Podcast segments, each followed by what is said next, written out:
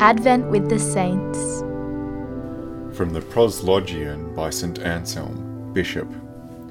Desire for the Vision of God. Insignificant man, escape from your everyday business for a short while, hide for a moment from your restless thoughts. Break off from your cares and troubles and be less concerned about your tasks and labours. Make a little time for God and rest a while in Him. Enter into your mind's inner chamber. Shut out everything but God and whatever helps you to seek Him. And when you have shut the door, look for Him. Speak now to God and say with your whole heart, I seek your face. Your face, Lord, I desire. Lord my God, teach my heart where and how to seek you, where and how to find you. Lord, if you are not here, where shall I look for you in your absence? Yet if you are everywhere, why do I not see you when you are present? But surely you dwell in light inaccessible. And where is light inaccessible? How shall I approach light inaccessible? Or who will lead me and bring me into it that I may see you there? And then, by what signs and under what forms shall I seek you? I have never seen you, Lord my God. I do not know your face. Lord Most High, what shall this exile do, so far from you?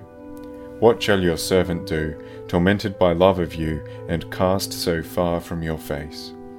He yearns to see you, and your face is too far from him. He desires to approach you, and your dwelling is unapproachable. He longs to find you, and does not know your dwelling place. He strives to look for you, and does not know your face.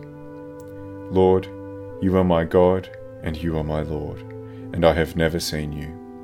You have made me and remade me, and you have given me all the good things I possess, and still I do not know you. I was made in order to see you, and I have not yet done that for which I was made. Lord, how long will it be? How long, Lord, will you forget us? How long will you turn your face away from us? When will you look upon us and hear us? When will you enlighten our eyes and show us your face? When will you give yourself back to us? Look upon us, Lord, hear us and enlighten us. Show us your very self.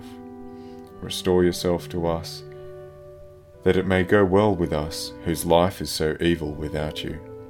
Take pity on our efforts and our striving toward you, for we have no strength apart from you.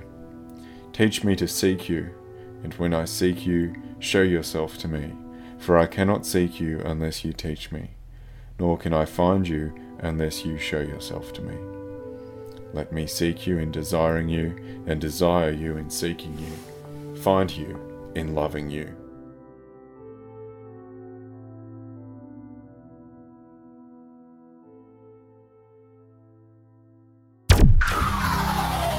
radio.org.au